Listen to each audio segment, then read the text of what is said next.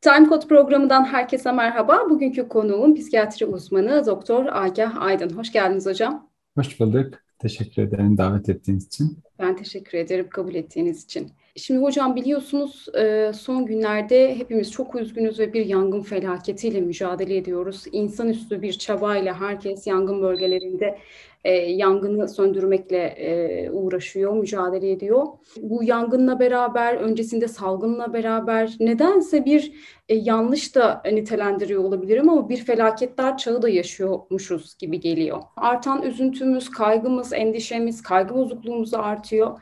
Hani bu felaketler çağında akıl ve ruh sağlığımızı nasıl koruyacağız? Mevzuya tarihsel olarak bakmak biraz rahatlatır hepimizi hani İkinci Dünya Savaşı'ndan, Birinci Dünya Savaşı'ndan daha zor bir dönem geçirmiyoruz. Ya da ne bileyim Suriyelilerin, Afganların, e, Kürtlerin yaşadığı e, dramdan daha büyük bir dram yaşamıyoruz. Yani iş bizim başımıza gelince dünyanın sonu geldi gibi hissetmeye gerek yok. Biraz sakin olabiliriz. Biraz daha rahat davranabiliriz. Felaketlerin bu kadar yoğun hissedilmesinin nedeni yalancı bir iyilik hissinin de verilmesiyle ilgili olabilir. Hani her şey düzgündü, her şey güzeldi. İşte ne bileyim ölümsüzlüğü bulduk, ölümsüzlüğe ulaştık. Beş yıl sonra artık parası olan herkes sonsuza kadar yaşayacak gibi bir varsayımın olduğu bir dünyada birdenbire gripten insanların ölebileceğini öğrendik. O yüzden inandığımız yalanlarla karşılaştığımız gerçekler arasındaki çatışmanın dehşetini yaşıyor olabiliriz inanırken biraz daha dikkatli olabiliriz. Çok güzel. Bir de dağınık bir psikolojimizin olduğunu düşünüyorum. Tespitlerde yanılıyor olabilirim. Yanılıyorsam lütfen düzeltin beni. Yani dağınık bir psikolojimiz var ve bazen özellikle böyle felaket durumlarında e, eleştirilerimizi ya da kızgınlıklarımızı sanki nereye kanalize edeceğimizi bilemiyoruz ve o yüzden hep birbirimize bağırıyoruz, çağırıyoruz. Öfkeli bir toplum mı oluşuyor? Ve sanki bu e, dağınık psikoloji bazı gerçekliklerin de önüne geçiyor. İşte nedir o gerçeklik? Mesela yangın üzerinden e, söylersek işte bir iklim krizi var, küresel ısınma var, e, ormansızlaşma var yasal bir şekilde hem de derinlemesine düşünülecek birçok konu varken orman yangınları ile ilgili e, hep birbirimize öfkelenerek, kızarak acaba dağınık psikolojide bazı gerçekliklerin önüne mi geçiyor bu durum? Geçiyor olabilir. Yani saptamanıza katılıyorum. İnsan ilişkisel bir varlık. Mesela 1945'te Türkiye'deki orman yangınları bugünkünden daha fazla ormanı yok etmiş. İnsan ilişkisel bir varlık. Yani bu, bu ilişkisellik içerisinde e, kendisine pozisyon alan, dehşeti, kaygıyı, korkuyu buna göre konumlandıran bir varlık. Bir insan, siz ya da ben 100 milyon dolarlık bir şeye imza attığımızda hakim bizden şahit istemiyor. Hatta yaptığımız hiçbir eylemde bizden şahit istemiyor. 65 yaşından küçüksek yasalarda böyle. Ama evlenirken şahit istiyorlar. Sizin ve partnerinizin en az bir şahit göstermesi gerekiyor. Çünkü kimse kimsenin vicdanına bırakılamayacak kadar insan vicdanı saldırgan olabilir. Kimse kimsenin vicdanına bırakılamaz. Hem Hristiyanlarda hem Müslümanlarda nikah şahidi şarttır. Yani sevgilinizin, kocanızın, karınızın, erkek arkadaşınızın ya da kız arkadaşınızın arkadaşlarını tanımıyorsanız şiddete maruz kalabilirsiniz. Rastlantısal bir şey değildir nikah şahidi. Nikah şahidi insanın insan olması ile ilgili en önemli bulgulardan, verilerden biridir. Çünkü bir üçüncüye ihtiyaç var. Üçüncü yoksa dağılırsınız. Üçüncü yoksa sakınlaşırsınız. Üçüncü yoksa tacize, tecavüze, saldırıya uğrayabilirsiniz. Diğer insanlarla ilişki içinde olmamız gerek. İstanbul Sözleşmesi'ni yok sayarsanız, Avrupa Birliği'ni yok sayarsanız ya da ne bileyim tersi de olabilir. Yani bir İslam Birliği'ni yok sayarsanız. Yani bir yere intizaplı olmanız lazım. Bir yere hesap vermeniz gerekiyor.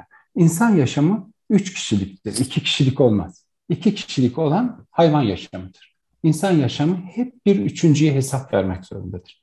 Eğer hesap vermiyorsanız problem çok artar. Kaygı çok artar. Şu anda ne bileyim orman yangınları, sel felaketleri, depremler falan ne yapabiliriz yani? Yoksul bir ülkesinizdir. Gücünüz yetmiyordur. Yapabilecek bir şey yok yani. Uçağınız yoktur. Yangını söndüremezsiniz yani. Yapabilecek bir şey yok yani.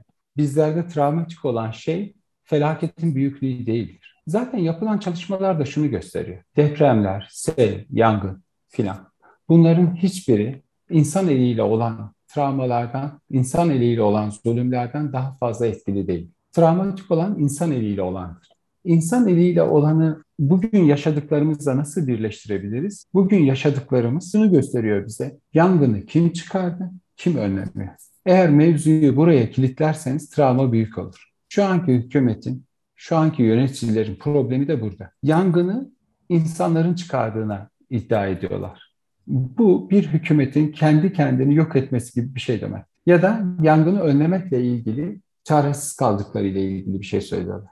Yani insan eliyle olan daha travmatik oluyorsa bunu insan eliyleymiş gibi göstermek kötü danışmanlarla çalıştığınız anlamına gelir. Bizim şu anda karşı karşıya olduğumuz şey hükümet de değil. Hükümetin kötü danışmanlarla çalıştığı anlamına gelir. Yangın hepimizi etkiler. Ama asıl sorun o üç kişilik ilişkide durması gereken kişilerin durması gerektiği yerde durmamasıdır. Ana baba olmak kolaydır ama ona ana baba olarak devam etmek zordur. Yıkımın çok yüksek olduğu zamanlarda, yıkımın büyük olduğu zamanlarda çok büyük fikirlere, çok büyük müdahalelere ihtiyaç yoktur. İnsanı iyileştirecek olan şey yıkımın büyük olduğu zamanlarda ana babaların ana baba olarak orada durmaları, yöneticilerin yönetici olarak orada durmalarını gerektirir. Çok büyük dönüştürücü e, laflar söylemenize, gelecekle ilgili büyük vaatlerde bulunmanıza gerek yok. İşte bu, bu, bu, bu, bu sıkıntıyı yaşıyoruz, bu felaketi yaşıyoruz. Hep birlikte yaşayacağız. Sağlamlığını ve güvenirliğini vermeniz lazım. Ya işte efendim yağmur oldu, e, yangın oldu.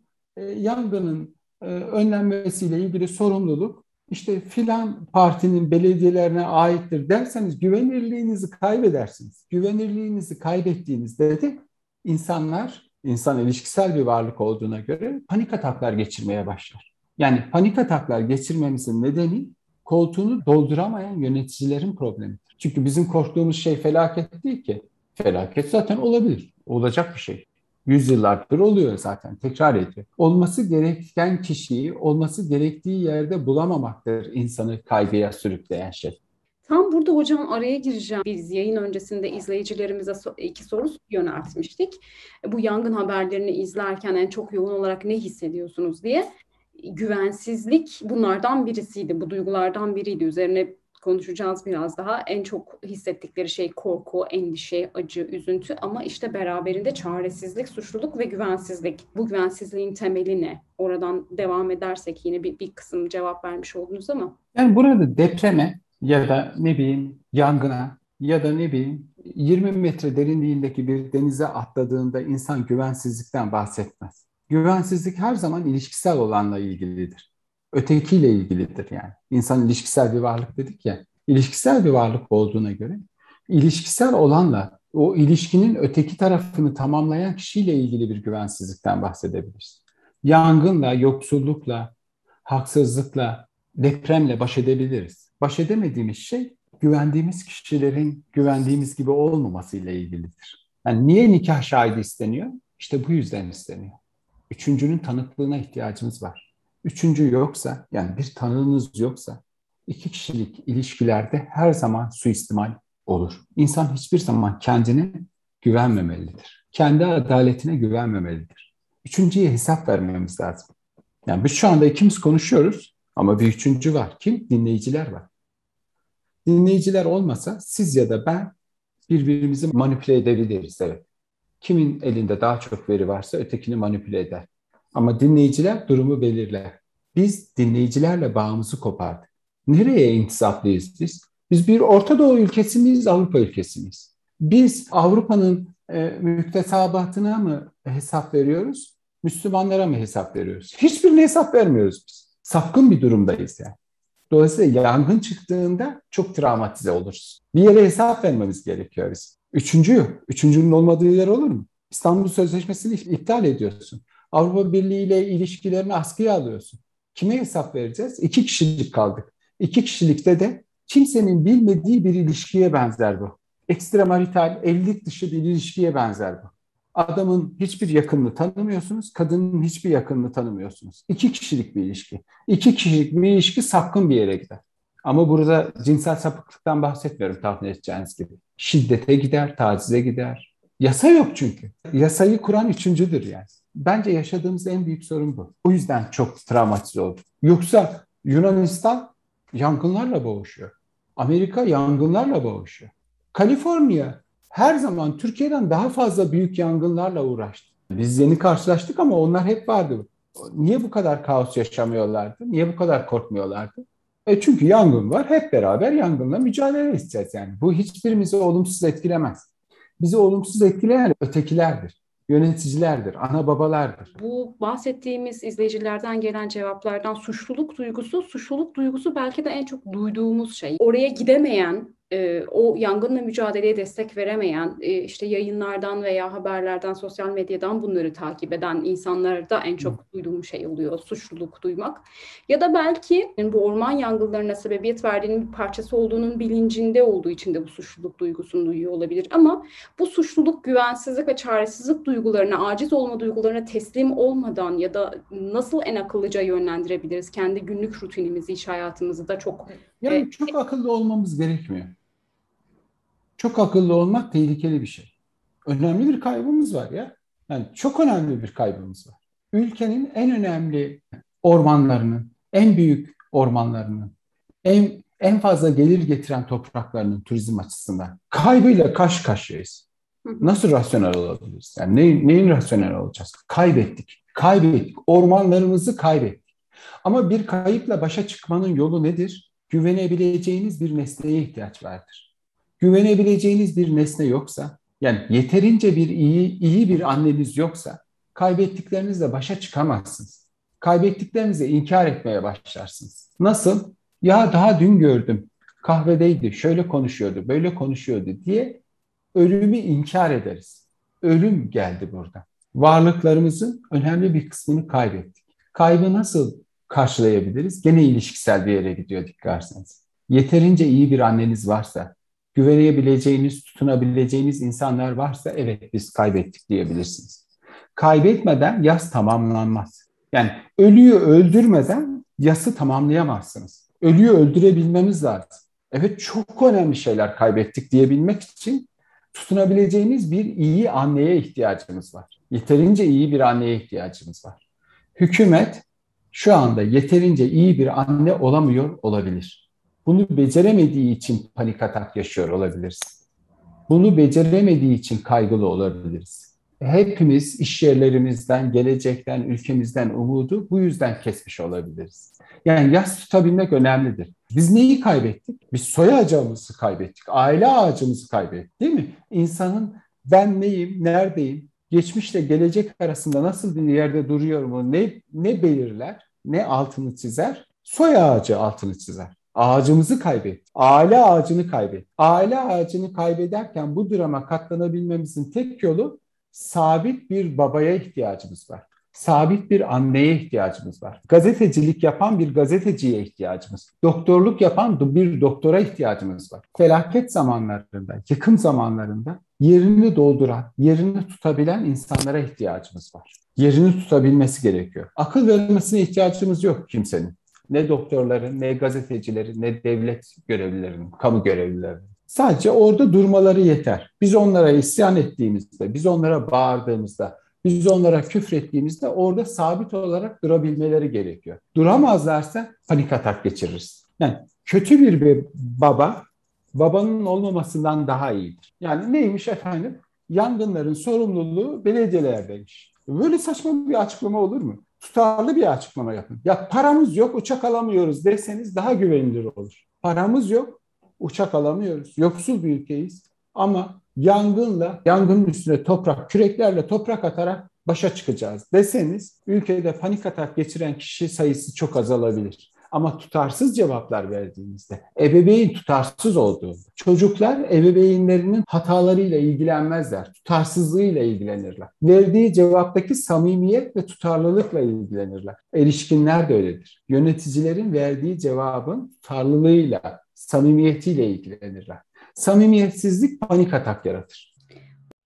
Hocam bir de yaz sürecinden bahsettiniz ya hani o yaz sürecini tutmak, o yaz sürecini hep birlikte yaşamaktan. Öbür taraftan da şöyle bir duyguya da kapılıyorum. Yani biz hep yaz sürecinde olan bir ülkeymişiz gibi, bir toplulukmuşuz gibi. Çünkü sürekli tetikteyiz, sürekli teyakkuz halindeyiz. Yani sürekli işte bir kadın cinayetleri, işsizlikten yakınan birinin intiharı yani sürekli kötülüklerin yaşandığı bir sürekli bir yaz halinde gibiyiz ve bu da şeyi... Bence yaz halinde değiliz Yeşim Hanım. Tutamıyoruz belki yani, o Sürekli travmaya maruz kalan bir toplumuz. Ama yasta değiliz. Yasta olabilmek için kaybı kabullenmek gerekiyor. Freud şöyle diyor. Ölünün simgesel olarak öldüğünü kabul ettiğiniz gün yas sürecine girer. Biz ölünün ölü olduğunu, ölünün öldüğünü hiç kabul etmedik ki. Burada da sorumluluk ve sorun nerede? Muhalefettedir. Bizim muhalefetimiz iktidardan daha aklı başında, daha mantıklı. Böyle bir saçmalık olabilir mi?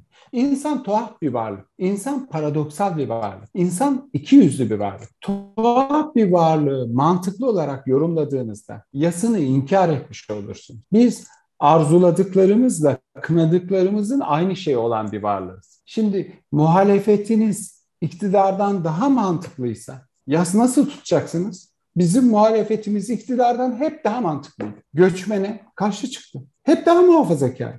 İktidardan daha muhafazakar bir muhalefet olabilir mi ya? İnsanın tuhaf bir varlığın tuhaflığını vurgulamak varken mantıklılığına vurgu yapılır mı? Mantıklılığına mu, vurgu yapan muhafazakarlar var zaten. Mantıklılığına vurgu yapan muhafazakarlardan daha mantıklı bir muhalefetiniz varsa travmatize olursunuz. İnsan tuhaf bir varlıksa tuhaflığı konuşmamız lazım. Biz tuhaflığı konuşmuyoruz. Biz mantıklı bir varlık değiliz ki. Yasa tutmamızın önündeki en büyük engel muhalefet rolünü üstlenenlerin iktidardan daha mantıklı olması. Aklı selim bir muhalefet insanın hakikatine vurgu yapar. Muhalefet hakikat arayışıdır. 6,5 milyon Türkiye'li Avrupa'da yaşıyor ve sen göçe karşı çıkıyorsun. Pes ya. ya 200'lülüğün bu kadar olmaz. Efendim 5 milyon Afgan ve Suriyeli Türkiye'ye gelmiş. Ya 6,5 milyon Türk Almanya'ya gitmiş. Hiç mi utanma yok yani? Sen nasıl göçmene, mülteciye, hakaret edersin, küçümsersin, aşağılarsın. Bence bizim sorunumuz iktidar değil, muhalefet. Gerçek, muhafazakar muhaliflerin muhalefeti gasp etmesi. Temel sorunumuz bu. Yaz ancak kaybın kabul edildiği gün başlar. Sen yangın gibi, Sivas katliamı gibi, 2 Temmuz gibi bir elinde materyal varken yangını kullanamıyorsun. Ya böyle böyle beceriksiz bir muhalefet olabilir mi ya? Önünü açın ülkenin.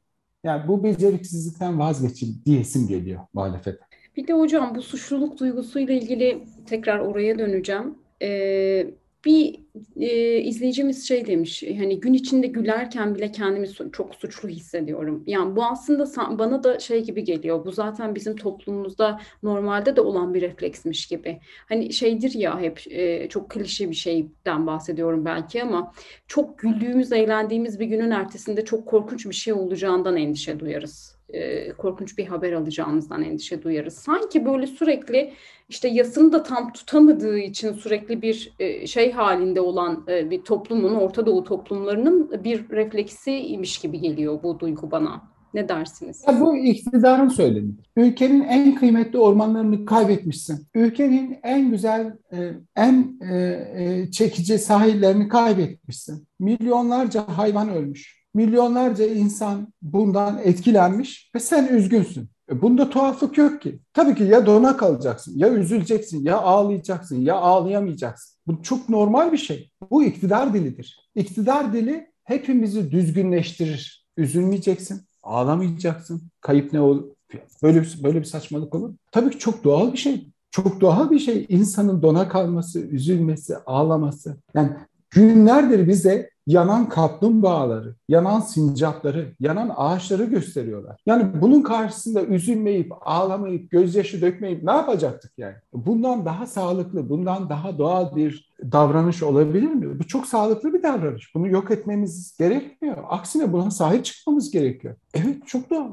İşe gidince elimiz ayağımız işten kesilecek. Arkadaşlarımızla konuşunca elimiz ayağımız sohbetten kesilecek. Gelecekle ilgili kaygılarımız, korkularımız olacak. Bu sağlıklı bir reflekstir. Yani biz makine miyiz ya? ya? Bu kadar dramı görüp hiçbir şey hissetmeyelim isteniyor. Bakın iktidar dili işte böyle sakat bir dil. Düzeltmeye çalışıyor hep. Neyi düzelteceğiz? Niye düzelelim yani? Ben niye düzeleyim şimdi yani?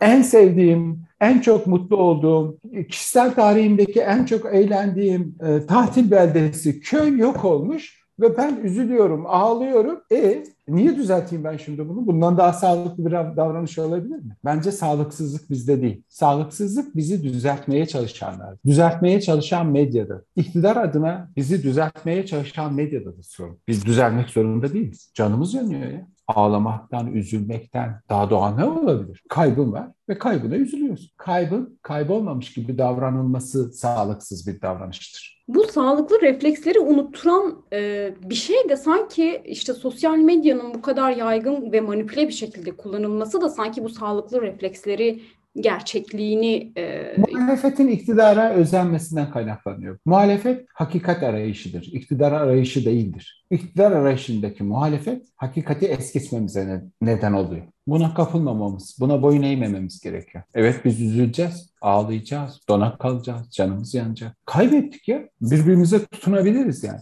Başarabiliriz. Bu kayıpla başa çıkabiliriz. Muhalefet rolü oynayan iktidar arzusuyla başa çıkamayız muhalefetin iktidar arasından vazgeçmesi ve hakikat arayışına girmesi gerekiyor. Ama bizim ülkemize has bir sorun yaşıyoruz biz. O sorunda e, çok indirgeyici davrandığımı düşünebilirsiniz. Ama benim hissettiğim ve sandığım ya da düşündüğüm şey muhalefetin beceriksizliği. Yani insan tahammül edemiyor gerçekten ya. Muhalefet milletvekillerini 15 dakika dinlemeye tahammül edemezsiniz. Gerçekten edemezsiniz. Yani ben iktidar milletvekillerini dinlemeye 15 dakika değil, 15 saat bile tahammül edebiliyorum. Çünkü öfke beni orada tutuyor. Ama e, muhalefetin cahilliğine 15 dakika katlanamıyorum. Pes gerçekten pes. Yani insanın elinde bu kadar bilgi olur. Hem de sorumluluk olmadan. Muhalefet kolay bir şeydir çünkü. Sorumluluğunuz yok, bilgi üreteceksiniz. Sorumluluğu yokken bilgi üretemeyen bir muhalefet nedir? Israftır yani. Ne şanssızız ya. Üstelik işin ilginç yanı sizinle aynı tarafta olduğu için desteklemek zorundasın. ya, bir insana verilmiş en büyük cezadır ya. Çok farklı bir yere kaymasını istemem ama şöyle bir e, vurguyla da belki bitirsek hümanizmin dininin insanın e, evrenin bile onun emrine amade olması, işte canlının, hayvanın, bitkinin, her şeyin onun emrine amade olması duygusundan belki kurtulması lazım. Şimdi işte ormanları çok e, harap bir şekilde kullanıyoruz, belki canlıyı çok tüketiyoruz, her şeyi tüketerek kullanıyoruz. Niye? Çünkü şey diye düşünüyoruz yani bizler için var, insanlar için var bunlar diye. Belki de bu duygudan kurtulmak bize biraz iyi gelecek. Buraya bakmak biraz bize iyi gelecek. Yani o kadar önemli bir noktaya vurgu yaptınız ki humanizm iktidarın tuzağına düşen muhalefetin dramıdır. Onların dramı bizim de dramımız oluyor. Humanizm insanı merkeze koymak demektir. İnsanı merkeze koymak da din demektir. Ama bu böyle yumuşak geçişler yaşar. Humanizm, liberalizm, solculuk. Bu yumuşak geçişler çok tehlikelidir. Şu anda karşı karşıya kaldığımız muhalefet de bunu çok iyi yapmış bir muhalefet. O yüzden çok büyük tehlike altındayız. Yani çünkü bizim dilimizi bağlıyor. Humanizm ne ya? Böyle sapkın bir düşünce e, olabilir mi? Yani böyle bir faşizan bir düşünceyi bu kadar e, masum bir şeyin içine, trubatın içine saklanabilir mi? Faşizmin diğer adıdır humanizm. Bence burada karşı karşıya olduğumuz e, bir sorundan ziyade ben iyi bir yerde olduğumuzu düşünüyorum. Mesela şu anda siz genç bir gazeteci olarak şu anda ikimiz biz konuşuyorsak bu dünyanın iyi bir yere evrildiğini gösterir. Yani 10 yıl önce size bu şansı vermezdi Hürriyet Gazetesi açık konuşalım. Ama siz şu anda sosyal medya ve onun getirdiği olanaklar sayesinde e, bu faşizan ve yıkıcı hiyerarşiden kurtarıyorsunuz kendinizi. Dolayısıyla beni de kurtarmış oluyorsunuz. Dolayısıyla ben kötü durumda olduğumuzu düşünmüyorum. İyi bir durumdayız. Çok iyi bir durumdayız. Yani bu 20. yüzyılın e, despotlarının korkusu. Bizim korkacak bir şeyimiz yok ki. Giderek daha iyiye gidiyoruz. Giderek daha zayıflıyorlar. 20. yüzyılın despotları giderek daha güçsüzleşiyor. Onlar düşünsün. Biz kazandık. Faşistler ve iktidar düşünsün. Hep biz kazanıyoruz. Hep biz kazanacağız. Giderek güç kaybediyorlar. Daha da kaybedecekler. Pekala. Değerlendirmeleriniz için çok teşekkürler hocam. Ben teşekkür ederim davetiniz. İyi günler dilerim. Çok teşekkür ederim.